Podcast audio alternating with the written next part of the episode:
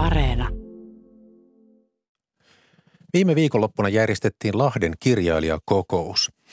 Vieraina oli koko liuta kansainvälisiä ja suomalaisia kirjailijoita.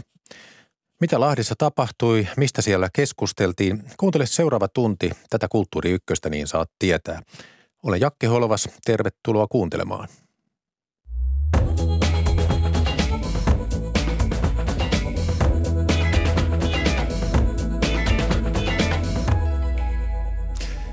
Tämänvuotisessa Lahden kirjailijakokouksessa puheenjohtajana toiminut kirjailija Marjo Heiskanen. Tervetuloa Kulttuuri Ykköseen. Kiitos. Lahden kirjailijakokous on siis joka toinen vuosi pidettävä tapahtuma. Tietysti korona vähän vaikutti tähän.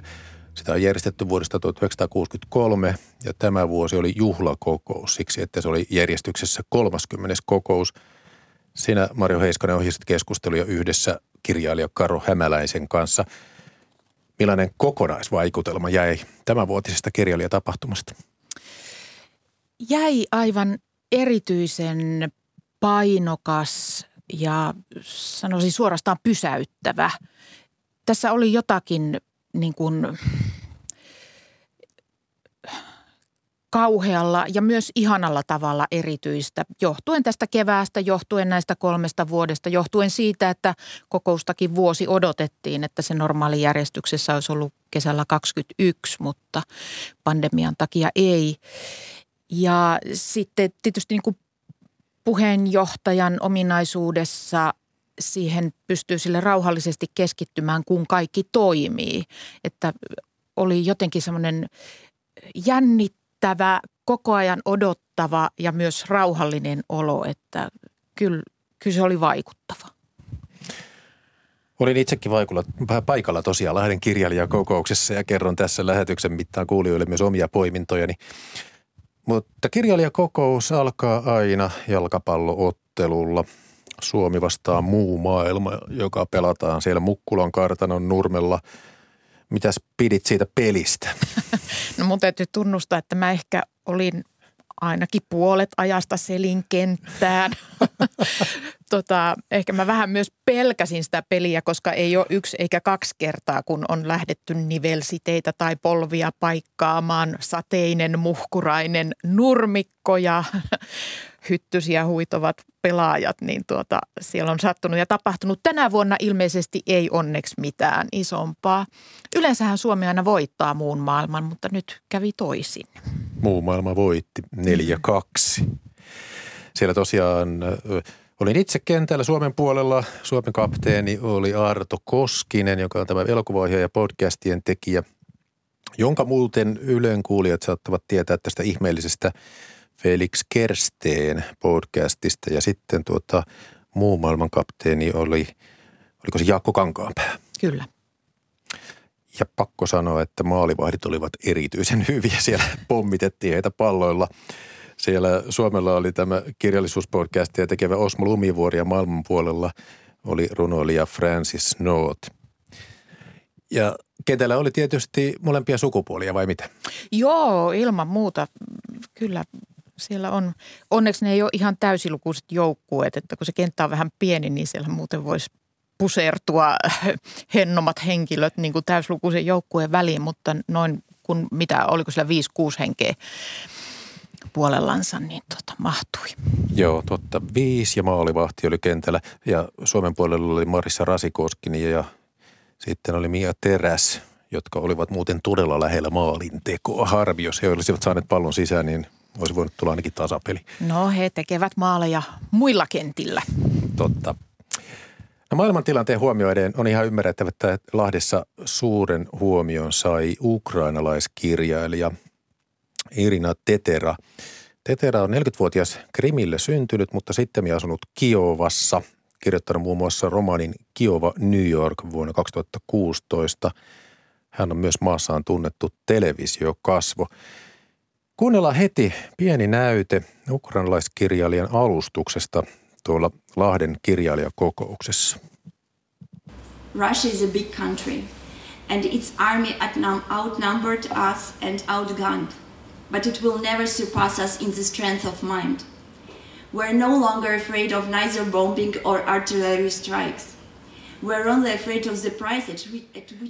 Eli Venäjän armeija on suurempi ja sillä on enemmän aseita, mutta heidän tahdonvoimansa ei voi koskaan olla vahvempi kuin meidän.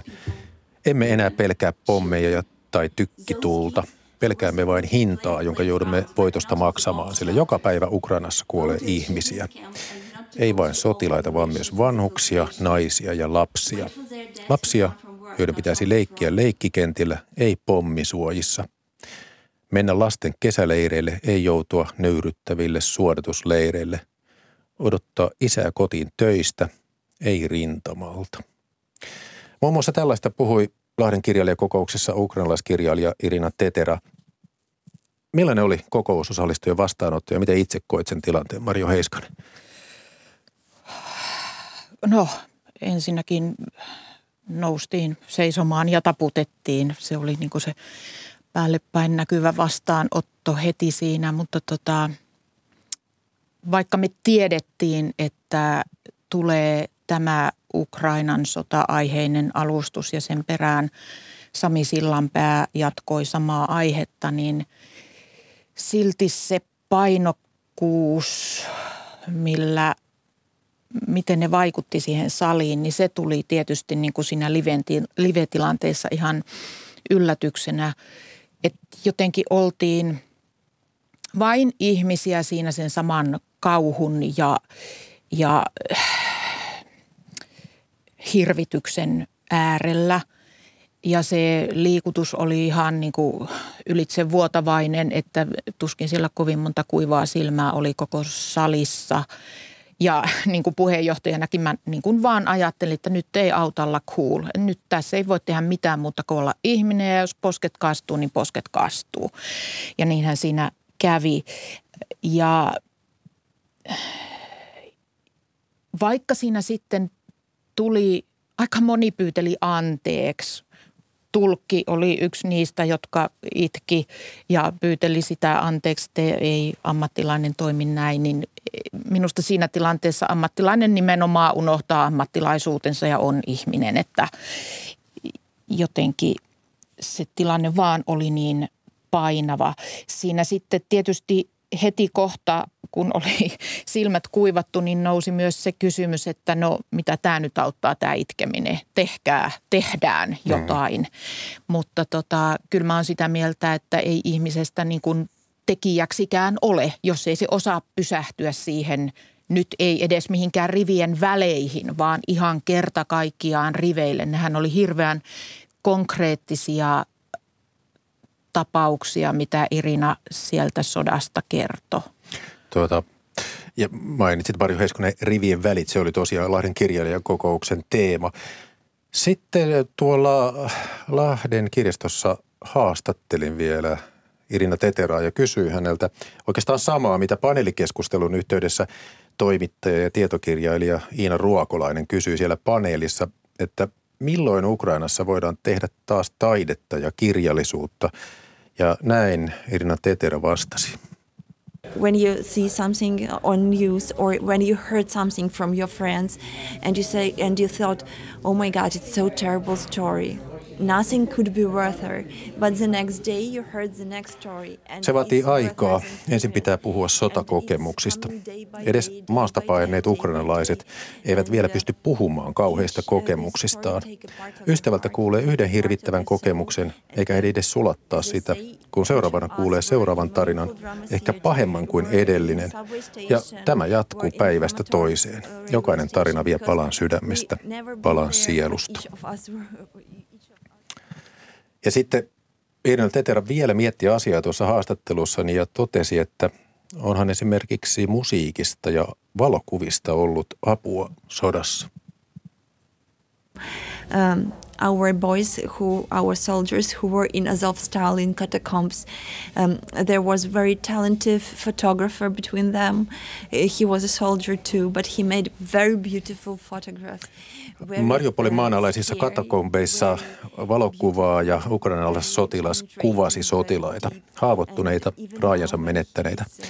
Kauniita kuvia, pelottavia, syvällisiä. Nyt tämä kuvaaja on vangittuna, mutta on silti saanut maailmalla tunnustusta näistä kuvista. Siksi taide on tärkeää. Moni ihminen saa taiteen ansiosta tietää, mitä tapahtuu. Taiteilijoita tietysti ovat myös esimerkiksi muusikot, jotka muissa maissa esiintyvät ja keräävät rahallista tukea Ukrainan hyväksi. Marjo Heiskanen, jatketaan studiossa. Siellä paneelikeskustelussa toimittaja ja tietokirjailija Sami Sillanpää taisi kertoa, että Ukrainassa tehdään taidetta, että siellä tehdään graffiteja, runoja päiväkirjoihin ja että Kiovassa ollaan jopa aloittamassa operaesityksiä. Hämmästytkö tästä? No oikeastaan en, koska kyllähän se taiteen voima on siinä, että niin kauan kuin joku rako on, mistä suinkin voi esiin tunkea, niin näin käy. Öö, siellä heräsi kysymys, muistaakseni se tuli yleensä aina yleisön puolelta, että mitä voi olla niin kuin rehellinen taide tämmöisenä aikana. Se oli jotenkin semmoinen koko ajan kupliva kysymys ja jossain taisi olla Goce Smilevskin alustuksessa hän puhui siitä, että on asioita – jotka on sanottava, mutta siinä tilanteessa ne on pakko sanoa kuiskaten. Että taiteella on se iso haarukka, se voi kuiskata, se voi olla lähes pelkkä semmoinen harsomainen ilmiö tai sitten se voi olla huutoa ja tömäkkä graniittiveistos, että sillä on niin paljon keinoja käytössänsä. Aivan. Spilevski on siis pohjois-makedonialainen kirjailija, joka tulee tässäkin lähetyksessä vielä esille ja hän taisi viitata siihen, kuinka tuota Neuvostoliiton vallan aikana joku kirjoitti Stalinista poleemisen runoon. Mandelstam. Aivan. Tuossa muuten ö, tässä Teteran alustuksen yhteydessä kirjailija, suomalaiskirjailija Ben Kalland totesi, että Hirosimasta on nyt kirjoitettu, että ehkä pian tullaan kirjoittamaan Mariupolista. Ja tuota, mutta Tetera oli hyvin tiukka. Siis hän, joku kysyi paneelissa, että ehkä Venäjä tulee joka tapauksessa saamaan osan Ukrainasta, niin Tetera sanoi, että meillä ukrainalaisilla ei ole mitään muuta mahdollisuutta kuin vaatia kaikki takaisin. Joo, se oli pysäyttävää ja se tietenkin nosti sitten suomalaisen kuulijan mieleen meidän oman historian. Mutta ei pelkästään sotaa, vaan myös mulle tuli kyllä niin kuin jälleenrakentaminen kovasti siinä niin kuin mieleen. Ja jotenkin myös semmoinen tuntuu, että sitä tehtiin jo.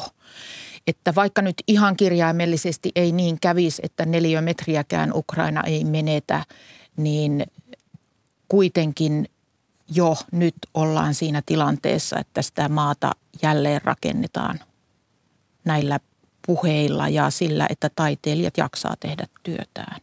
Joo.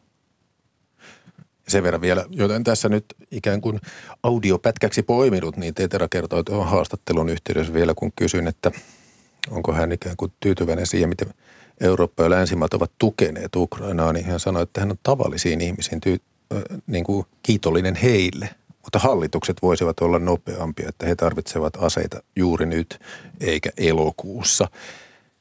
Ja sitten kun vielä haastattelun lopuksi kysyin, tai sanoin vaan, että sana on vapaa, että mitä Irina Teterän, tämä ukrainalaiskirjailija, haluaa sanoa, niin hän vastasi, että olen täysin varma, että tulemme voittamaan.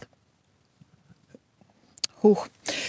Se pisti mulla korvaan muutamaankin kertaan ja se tuntuu jotenkin kauhealta, että ihminen, joka on joutunut lukuisien maanmiehiensä ja naistensa ja etenkin lastensa kanssa pakenemaan sieltä maasta, niin heillä tuntuu olevan aika päällimmäisenä sanottavana se, miten kiitollisia he on. Ja se tuntuu jotenkin kauhean pahalta, että heidän pitää korostaa sitä kiitollisuutta. Mm. Palataan ehkä tähän Ukraina-teemaan vielä. Lahden kirjailijakokouksesta keskustellaan siis Marjo Heiskasen kanssa. Ja siellä oli illalla tämmöinen open mic-ilta, eli avoin mikrofoni-ilta, jossa lahtelaisravintolassa kirjailijakokouksen osallistujat esittivät runojaan ja osa kuunteli. Next poet on the microphone will be Joel Taylor.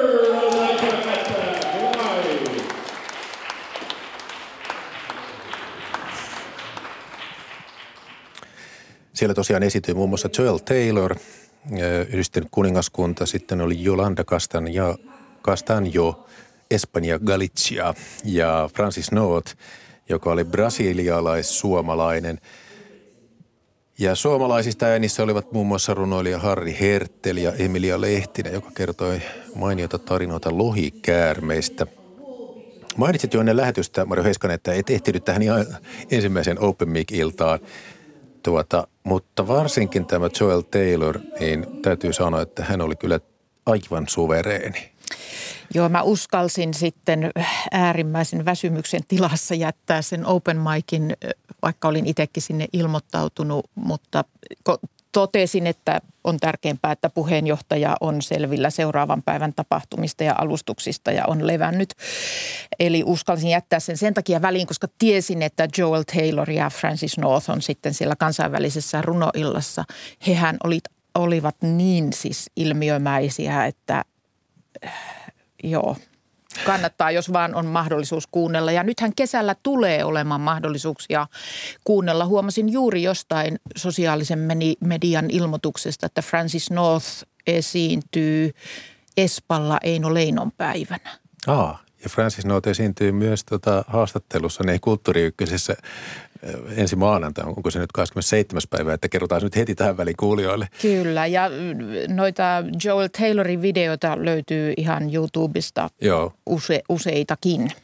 Ja nimenomaan sellaisia suggestiivisia, täydellinen rytmitys ja se on nimenomaan esiintymistä todella hienoa. No sitten hei, yksi kirjailijakokouksen vieraista Lahdessa oli eteläkorealainen, japaniksi kirjoittava Miri Yu ja hänen romaani Tokyo Ueno Station ilmestyy suomeksi ensi vuonna. Sain vähän tutustua tähän Raisa Porrasmaan käännökseen. Se kirja yhdistelee lyhyitä muistoja, junamatkaa asemalta toiselle. Puhutaan simpukoiden pyytämisestä ja riisitaimien istuttamisesta, mutta sitten surusta, maanjäristyksestä ja tsunamista – tässä tulee ääninäyte Miri Juun alustuksesta tuolla Lahdessa. 現在私は2011年3月11日にチェルノブイリ原子力発電所の事故と同じレベル7の深刻な事故を起こした福島第一 Miri Ju asuu siis Fukushimassa, missä hän kirjoittaa ja pyörittää kirjakauppaa sekä teatteria. Hänen alustuksessa tässä alkaa kuvauksella tsunamin aiheuttamasta Fukushiman ydinonnettomuudesta maaliskuussa 2011. Miri Juu tosiaan keräs 600 ihmisen kokemuksia Fukushiman ydinonnettomuudesta ja sai ajatuksen kirjoittaa romaanin tuon aineiston pohjalta. Mario Heiskanen, mitä muistat Lahden kirjailijakokouksessa tästä Miri Juun alustuksesta? No mulle tuli jotenkin äh, ikävänä yllätyksenä se, että Japanissa on edelleen niin vahva se äh, jonkunlainen luokittelu siihen, että jos ihmiset on niin kuin taustaltaan eteläkorealaisia, niin ne on vähän niin kuin huonompia japanilaisia. Sitä oli suorastaan hankala kuunnella. Se hänen luentansa, niin alustuksen luenta kuin sitten sen One Station-kirjankin lukupätkä siellä prosa matineassa, niin ne oli aika vaikuttavia. Se oli jotenkin hyvin vähäeleistä, mutta rytmisesti tosi tarkkaa ja vaikutti niin kuin hyvin semmoiselta esteettisesti harkitulta se ihan kokonaispaketti. Joo mitä tutustui hänen taustaansa, niin aikamoisia perhekokemuksia hänellä on, tragedioita. Ja, mutta tässä, kun luin tätä Tokyo Ueno Stationin, joka siis on ilmestymässä ensi vuonna suomeksi, niin se kieli siinä, se on tosiaan selkeää, yksinkertaista. Ja sitten hänen alustuksensa tällä Lahden kirjailijakokouksissa, se oli melkein lakoninen. Se oli tällaista, että muiden eläinten kodit sulautuvat luontoon. Ihmisen koti on erilainen. Se rakennetaan kantikkaaksi pitämään luonto ulkopuolella. Intiimein on makuuhuone. Sinne mennään makuulle täysin suojattomana. Kodin ulkopuolella on toisia koteja ja toisia perheitä. Ulkona kävellessä kohdataan toisia ihmisiä ja sanotaan huomenta, hyvää päivää. Joo, Eikö mielenkiintoista? Kyllä, se oli todella mielenkiintoista ja sitten hän kuitenkin yhdisti näihin sen Fukushiman ja sitten hän Aivan. yhdisti siihen Korean sodan. Muun muassa tämä sodan syttyessä kahden valtion välillä kummankin muoto selkeytyy. Ja hän lopetti alustuksensa siihen, että mitä hänen mielestään Koreoiden välillä pitäisi tehdä. Niin, no, lopettikin. Eli tavallaan jopa en nyt tiedä poliittinen, mutta kuitenkin tällainen turvallisuusstrateginen kannanotto. Kyllä. Hapuileva prosessi. Joo.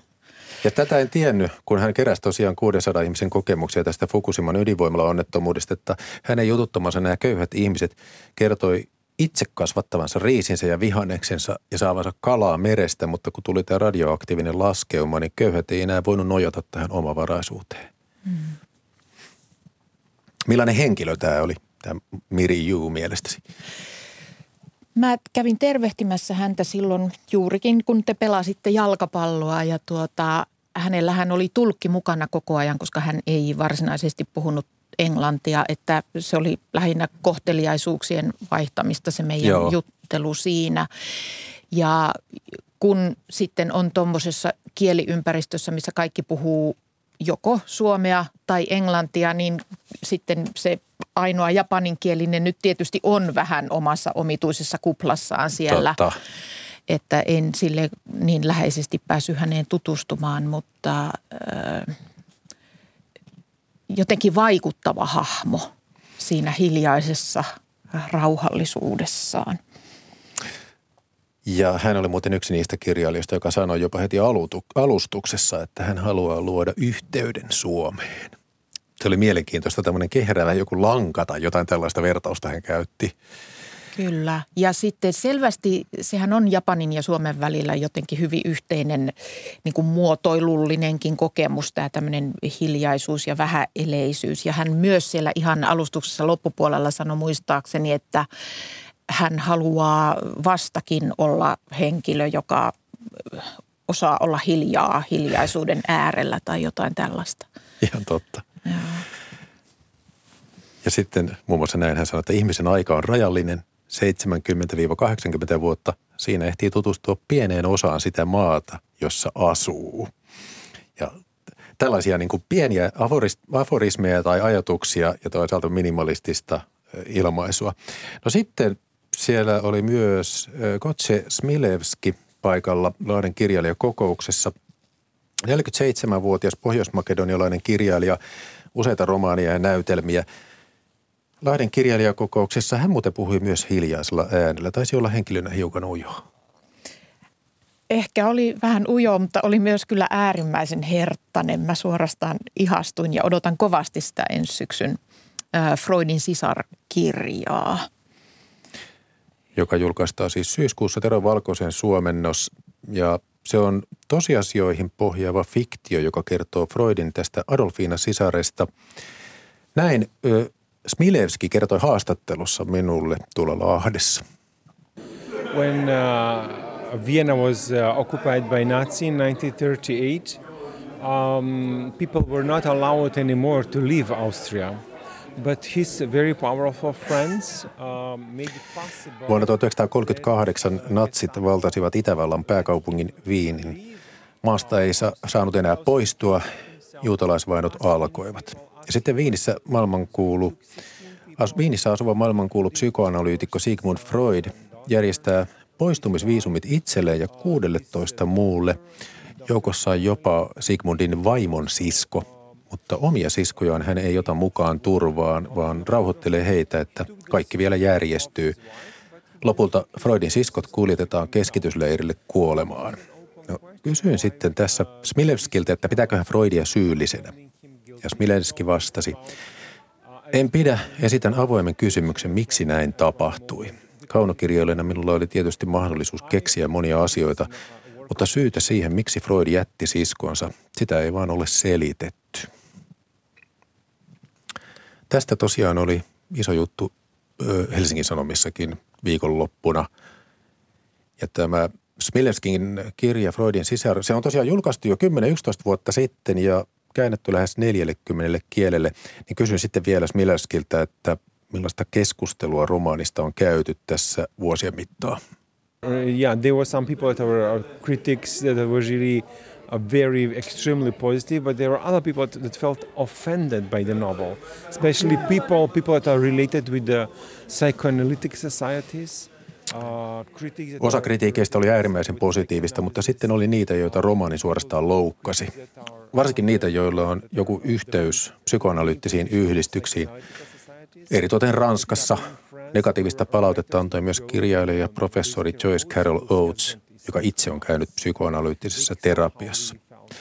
En tässä kehtaa nimetä niitä merkittäviä kirjailijoita, joita, joihin minua positiivisissa, positiivisissa kritiikeissä verrattiin, mutta olen kiitollinen. Näin kertoi Kotse Smilevski Lahden kirjailijakokouksessa tuosta romaanistaan Freudin sisar, joka julkaistaan suomeksi syksyllä. Otetaan yksi pätkä vielä Smilevskiltä. Kun kysyin kotimaastamme Suomesta, niin näin Smilevski kommentoi. And uh, I'm grateful to Finland. Really, um, it's such a warmness. Um, I traveled all over the world thanks to the novels, but here I I really, this sincerely, I feel special um, warmth of the people. And it's, it's, uh, Ihmiset ovat Suomessa lämpimiä. Matkustan paljon kirjoihini liittyen, mutta Suomesta todella pidän ja olen ihan rehellinen. Verrattuna Pohjois-Makedoniaan, Suomessa ihmiset ovat ympäristötietoisia. Te Suomessa ymmärrätte luonnon tärkeyden ja kuinka pitäisi huolehtia äiti maasta. Kumpa saisin kokea vastaavaa Makedoniassa? Marjo Heiskanen, kirjailijat taitavat tosiaan pitää Suomesta. Se käsitys mulle tuli hyvin, hyvin monet kirjailijat tuli oikein ällistellen kiittämään sitä, että miten täällä voi olla tämmöistä. Että miten täällä on sekä kaikki asiat järjestyksessä, että, että täällä ollaan ystävällisiä. Et joku sanoi, että nämä jompi kumpi aina toteutuu kaikilla festareilla, mutta täällä ne on molemmat. Ja siinä sitten loppupalaverissa, kun tietenkin työryhmän kanssa jaettiin kiitoksia toisillemme ja kehuttiin itseämme, niin mä tajusin yhtäkkiä, että tämän kiitoksen mä oon kuullut hyvin monta kertaa aiemminkin. Esimerkiksi kansainvälisten musiikkikilpailujen yhteydessä, Sibelius, viulukilpailut, Heliinit, Lindit – että niin kuin Suomessa kaikki toimii ja sen lisäksi ollaan ystävällisiä. Musta tuntuu, että se jotenkin ehkä liittyy jopa tähän teemaan. Me osataan mennä rivien väliin ja olla siellä hissukseen ja sieltä käsin hoidella, että riveillä kaikki tapahtuu. Ja, ja sitten meillä on tämä kyky olla hiljaa, olla koko ajan mesoamatta omaa erinomaisuuttamme, mitä ehkä välillä pitäisi mesoa enemmänkin, mutta tuota, tämmöisissä tilanteissa, missä niin kuin ne kansainväliset vieraat on se ehdoton pääasia, niin onhan se hienoa, jos isännät ja emännät osaa olla hienotunteisia ja kuitenkin aktiivisia. Joo. Kohta kuullaan muuten kirjailija Kristos Ikonomouto, joka on siis kreikkalainen, mutta voi kertoa tässä yhteydessä, että mitä hän sanoi Lahdessa Suomesta. Hän sanoi näin, että täällä on mukavaa. Tosin kotimaassani on ihan erilaista. Kaupungeissa ei ole tällaista määrää puita kuin täällä. Sitten Ikonomo nauroi tosiaan. Olen vain pari päivää täällä, mutta olen Suomessa nukkunut paremmin kuin kymmeneen vuoteen. Ja taas nauro. Se oli mahtavaa. Täytyy ehdottomasti tulla uudestaan ja pian. Ilmeisesti viittasi tähän, että pääsisi nukkumaan. Ja se ei johdu hotelin sängystä, vaan siitä, että tunnen täällä oloni rentoutuneeksi ja tyyneksi. Sitten kun tosiaan tältä Ikonomolta on käännetty nyt kaksi novellia suomeksi viime vuonna, niin mä kysyn vähän, että miltä se suomen kieli kuulostaa. Siihen se lakonisti sanoi, että kuulostaa korviini varmaan samalta, miltä kreikka kuulostaa sinun korviisi. Että se, se on omanlaisensa äänteet ja rytmi. Ja suomen kieli kuulostaa rytmikkäältä ja virtaavalta, vaikka teillä on konsonantteja, se sanoo ja mä ihmettelin, että mitä ne oli, mutta totes vaan, että nämä K- ja S-kirjaimet ja kaksoiskonsonantit tuntuvat oudolta, koska kreikan kielessä ei ole niitä. Pidän niistä, se totesi. Hmm. Tuota, tässä edellä mainittu hahmo tosiaan ei valitettavasti osallistunut keskusteluihin, mutta Proosomatineassa luki yhtä novelliaan kreikaksi kuulijoille ja kirjailijakokouksessa hän hiippaili mustiin pukeutuneena jaloissa bootsit ja muistutti ulkonäöltään kisyhtyeen Gene Simmonsia. Eli kyse on tästä Kristos Ikonomousta, kreikkalaiskirjailijasta – voiko sanoa, että hän pysyi rivien välissä, kun hän oli hiljaa siellä, eikä osallistunut keskusteluun vai mitä, jopa puheiden välissä? Joo, hän ei tosiaan niin kuin vaihtanut sanoja muuta kuin ilmeisesti aina yhden ihmisen kanssa kerrallaan, että en tiedä, ehkä hän oli ujo sitten hänkin. No. Mutta valtava moottoriturpa luki kyllä sitä kreikka, kreikkaansa semmoista kyytiä, että huhuja. Joo, tosiaan Lahden kirjastossa oli tilaisuus, jossa jokainen vieraskielinen kirjailija sai lukea äidinkielellä niitä, että siellä kuultiin se intonaatiot ja kaikki. Mutta siis Ikonomo kirjoittaa lyhytproosaa ja Riikka P. Pulkkinen on suomentanut hänen kirjoituksiaan tämmöiseen kokoelmaan kuin kasvotusten nykykreikkalaisia novelleja. Luin ne ja tekstit oli tosiaan niin intensiivisiä, että oli ihan pakko haastatella häntä. Ikonomuoto ei vielä tunneta kovin hyvin Suomessa, joten kysyn häneltä kirjallisista vaikutteista. I hope that doesn't sound too boastful, but I have read a lot in my life. And uh, I think that all the things I have read, even the bad ones, I mean, things that I didn't like, olen saanut vaikutteita kaikesta, mitä elämäni aikana olen lukenut, jopa huonoista teksteistä, joista en ole pitänyt. Taisin kirjoittaa ensimmäisen tarinan 14-vuotiaana. Minulla on se tallessa. Se on aika hyvä tarina 14-vuotiaalta. Sitten Ikonomu nauraa. Ainakin siinä oli jotakin järkeä, ja taas Ikonomu nauraa. Yritän aina löytää oman ääneni, oman näkökulman maailmaan. Arvostan monia kirjailijoita paljon. Klassisista Tsehovia, koko venäläistä traditiota, amerikkalaista ja myös kreikkalaista novelliperinnettä. Halusin lukea niitä, koska halusin tietää, mistä tulen ja mitä on tehty ennen minua. Koska minulle kirjoitus on jatkuvuuden teko – Siinä otetaan se, mikä on jo tehty ja sitten yritetään viedä sitä hiukan eteenpäin. Yritän edelleenkin ruokkia omaa ääntäni ja luoda omaa tapaa katsoa maailmaa. Mielestäni fiktiossa on kyse siitä. Ja tosiaan tältä ikonomolta on suomennettu novelli nimeltä Tina Sotilas. Se on kyllä raju novelli. Siinä kertoja hakee veljensä autolla kaatosateesta satamalta tai, satamasta tai telakalta. Ja tämä veli on saanut kunnolla turpaansa. Kaksi piti kiinni ja neljä hakkas. Sitten kertoja kuvaa tätä veljeään tällä tavalla, että ei aavistustakaan, mitä se syö tai missä se edes nukkuu. Kertoi ajattelee myös näin, täällä mä synnyin, täällä mä kasvoin, mutta mä en halua muistaa siitä mitään. Ja sitten kun näitä ikonomoon kirjoituksia on luonnehdittu karuiksi, raaoiksi ja synkiksi, synkiksi, niin mä kysyin tätä kirjailijalta – you know, a lot of people uh, tell me that your stories are dark, and I say to them, no, you need to write them again. They're not just dark. There's a lot of, there's a, first of all, I think, I mean, okay, Moni sanoo kirjoitukseni synkiksi. Sanon heille, että lukekaa ne uudestaan. No hyvä on. En ehkä ole oikea ihminen sanomaan näin, koska ne ovat omia kirjoituksiani. Mutta tarinoissani on mielestäni paljon valoa ja niissä on paljon huumoria. Miksiköhän lukijat eivät näe sitä? Sitten Ikon nauraa.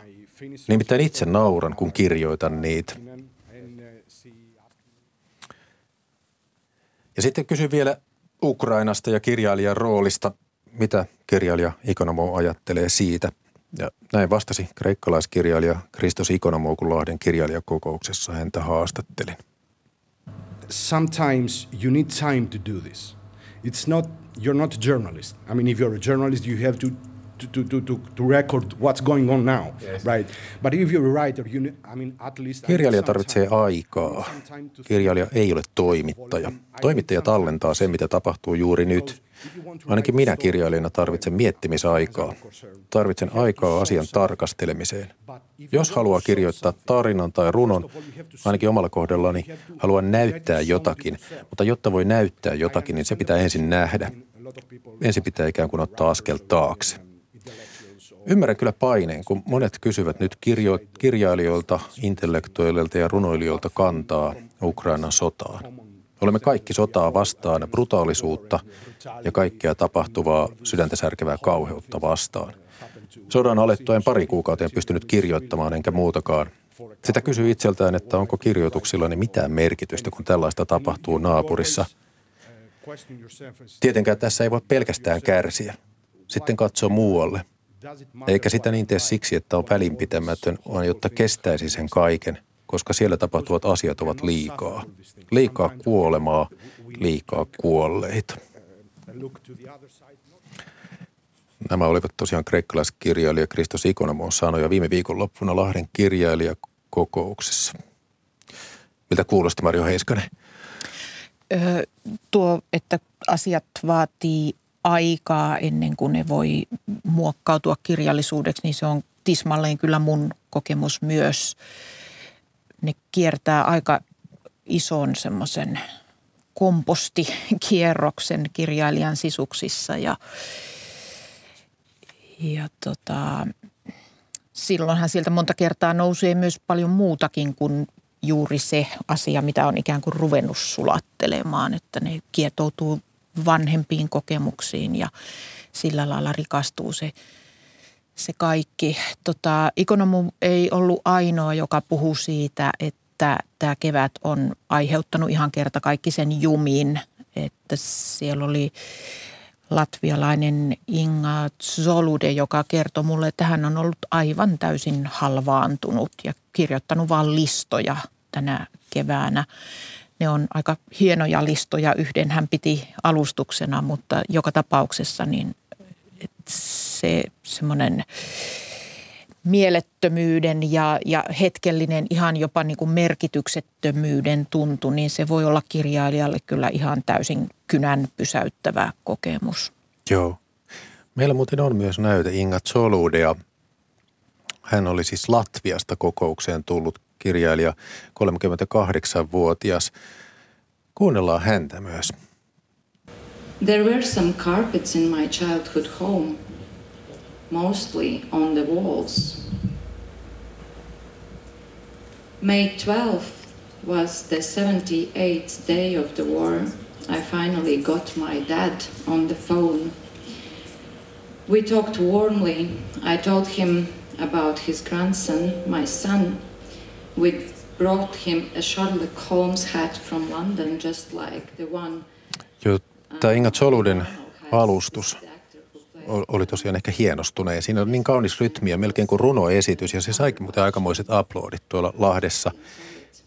Siellä oli tällaisia, tällaisia kuin, että rivien välissä on eri lait ja erilainen tietoisuuden tila.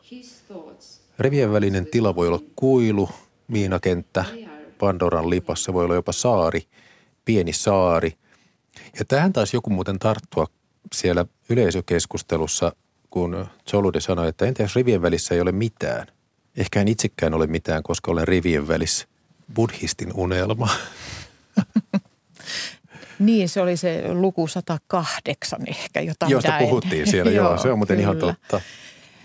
Ja sitten joku sanoi vähän itse asiassa vastakarvaan, niin kun, kun monesti se rivien väli on hyvin ladattu kaikilla, niin joku puhuja totesi senkin, että kuitenkin ehkä useimmiten rivien välissä on myös sitten hiljaisuutta ihan vain. Mutta tämä Soluden alustus linkitty sekin siihen Ukrainan tilanteeseen hyvin tiiviisti. Myös venäjän kielen kautta hänellä, hän kertoi siinä, että hänellä oli venäjänkielinen isä, joka Latviassa seuraa sitten – venäläistä TVtä ja sen tarjoamaa tiedon välitystä. Ja niin kuin Irinakin kertoi, että ukrainalaisilla niin kuin saattaa Venäjällä asuvien sukulaisten kanssa välit katketa, niin tässä oli ihan, ihan sama, sama tilanne. Ja, ja sitten heillä molemmilla myös oli niin kuin Irinalla täysin niin kuin venäläinen, tai Venäjällä oli hänen äidinkielensä, Ingalla se oli isän kieli – Joo. mutta että sitä kieltä rupeaa itsekin niin kuin välttelemään ja se tuntuu vaikealta ja hankalalta ja semmoiselta, minkä haluaa ainakin nyt tässä vaiheessa siivota niin kuin elämässään jonkunlaiselle sivuraiteelle, niin se, sitä on niin kuin vaikea oikein edes ymmärtää, että mitä se, miten paha on se tunne, kun haluaa luopua kielestä Joo. Kirjailijana. Lahden kirjailijakokouksessa mielestäni yleisöstä tuli kysymys Inga Zoludelle, että kummitteleeko neuvostoliittolainen lapsuus hänen elämässään. Ja Zolude vastasi näin, että eli, elin rauhanomaista elämää kaikki nämä vuodet, mutta Ukrainan sota oli niin kuin suurin mullistus, että se säteilee Latviaankin, että tunnen sen melkein luissani. Ja sitten kun siellä tuli jopa puhetta siitä niin, että miten vihaksi pistää tämä Venäjän hyökkäys, niin Solude sanoi siihen, että, että hän ei halua puhua vihaamisesta edes hyökkäjä kohtaan, koska vihaan ei pidä vastata vihalla. että se ei johda tilanteesta ulos. Sen Joo. verran muistan. Kyllä. Hän sanoi myös, että, että joskus hän vaan haluaisi, että ei tietäisi mitään. Aa. Marjo Heiskanen oli tosiaan Lahden kirjailijakokouksessa puheenjohtajana. Vuosien mittaan näistä Lahden kirjailijakokouksissa, niissä on vierailut siis satoja kirjailijoita ympäri maailmaa ja useita nobelisteja. Ketä, ketkähän tämänvuotisessa kattauksessa ovat potentiaalisia? Nyt meidän täytyy luultavasti odottaa niitä käännöksiä, koska oli aika harvoja vieraita nyt, joita oli niin kuin valmiiksi käännettynä.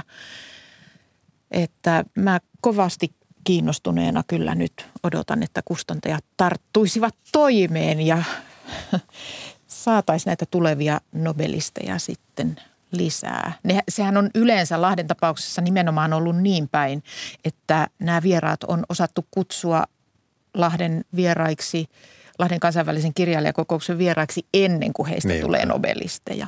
Sitten taitaa olla menoa jo sen verran, että ei ole ihan helppokaan enää saada, vaikka on jo mainetta varmasti Lahdella.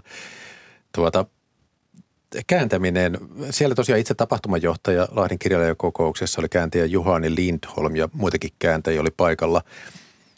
Ne voi, ehkä voi sanoa, että tämänvuotisessa kirjailijakokouksessa, jossa oli teemana rivien välissä, niin jatkuvasti oli teemana jollain tavalla myös kääntäminen.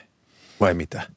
Kyllä, ja se oli myös hyvin niin kuin ympäri vuorokautisena teemana, koska jotkut alustukset tulee sille edellispäivänä ja sitten ne yöllä käännetään. Joo. Ja tota, myös tavallaan tämä kirjailijan rooli kääntäjänä niin kuin maailman ja ihmisten kokemusten kääntäjänä kirjallisuuden, kaanokirjallisuuden kielelle, niin sehän nyt tietysti on koko ajan siinä olemassa.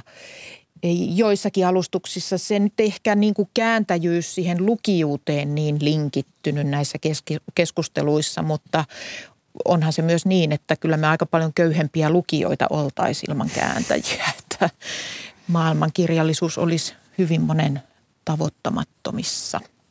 sen verran kerrottakoon omia keskusteluja, niin että tosi moni varmaan tietää jo, mutta Johanni Lindholm, joka siis kääntää englannista, niin hänellä on meneillään suururakkana tämä James Joycein vaikeaselkoisin teos Finnegan's Wake. Ja sitten juttelin esimerkiksi kirjailija ja tutkija Mika Pekkolan kanssa, joka kertoo, että hänellä sitten taas on työn alla käännös filosofilta Herbert Markusen teos Eros and Civilization, joka on kanssa, olisiko se peräti Markusen viimeisin teos, mutta sekin on ihan merkittävää filosofiaa, jota on tulossa Suomeen.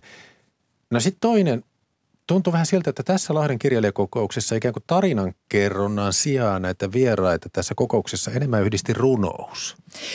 Joo, ja se oli ihanaa, että niin kuin,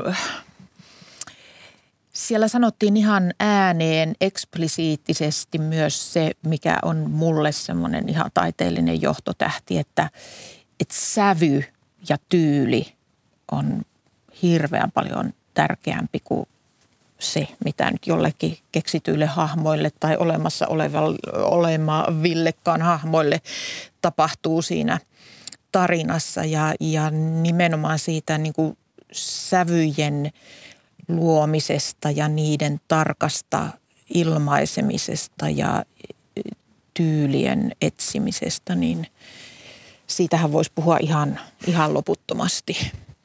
Ja varmaan se johtui myös siitä niin, että paikalla oli näitä lavarunoilijoita. Ja he ovat tottuneita esiintymään. Ja mm. sitten kun tilaisuus on sosiaalinen kaiken kaikkiaan, niin se tulee keskustelun aiheeksi. Siellä muun muassa runoilija Sirpa Kyyrynen luki kansainvälisessä runoillessa runojaan. Ja sitten paneelikeskustelun yhteydessä hän sanoi, että julkisuudessa runoudesta on puhuttu ilmiöittämällä, että kuinka on nyt proosarunoutta ja kuinka on lavarunoutta. Tämäkin on ihan tarpeellista tällaista mediakritiikkiä vai mitä? On erittäin tarpeellista, kyllä. Juuri ihan viikko pari sitten iski silmään jostakin semmoinen uumoilu, että nyt tämmöinen niin kuin, niin kuin temaattisten kokoelmien aika on ohi ja nyt mennään taas yksittäisiin runoihin ja en mä tiedä. Varmaan onhan niitä kausia, mutta että kyllä joka ikiseen kauteen, vaikka niin kuin tällä vuosituhannella on ollut alkuvuosina valtava proosarunon buumi tai näin, niin onhan siinä nyt koko ajan ollut rinnalla kaikkea muutakin. Joo. Itse tapahtumaan kehyksistä kerrottakoon vielä kuulijoille. Siis Lahden kirjailijakokous on kaikille avoin, se on kansainvälinen. Siellä puhetta on suomeksi ja englanniksi, tulkattuna molempiin suuntiin. Nyt oli kätevästi korvakuulokkeisiin ja kokouspäivinen aikana eri puolilla Lahteen järjestettiin proosamatine ja sitten oli tämmöinen avoin mikrofoni, eli open mic-tilaisuus ja kansainvälinen runoilta. Ja sitten Lahdessa oli tosi monta kieltä edustettuna.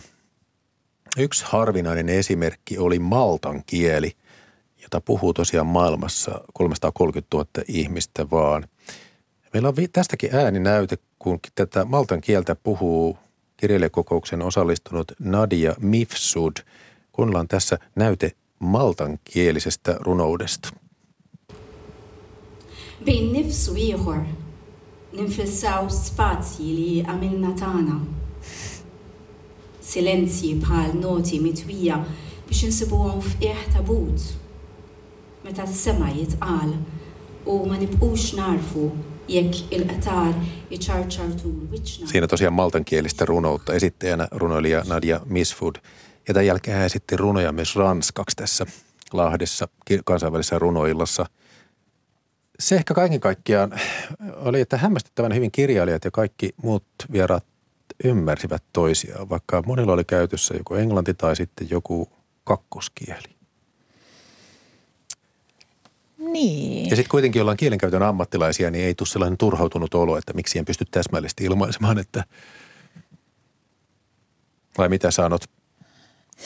Niin, kyllähän me nyt aika koulutettuja tupataan tässä maassa jo olemaan, että ihmiset helposti osaa kolme, neljää, viittä kieltä.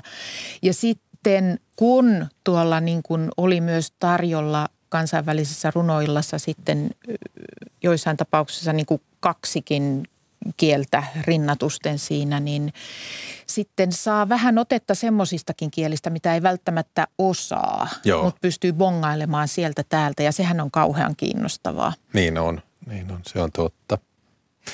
No itse tämä teema, siis rivien välissä, siellä ensimmäisenä päivänä alusti suomalaiskirjailija Marissa Rasikoskinen tästä teemasta. Siinä tuli paljon hyviä ideoita mielestäni, että se heti ikään kuin aukesi – että se on katve, paikka, jonne signaali ei pääse.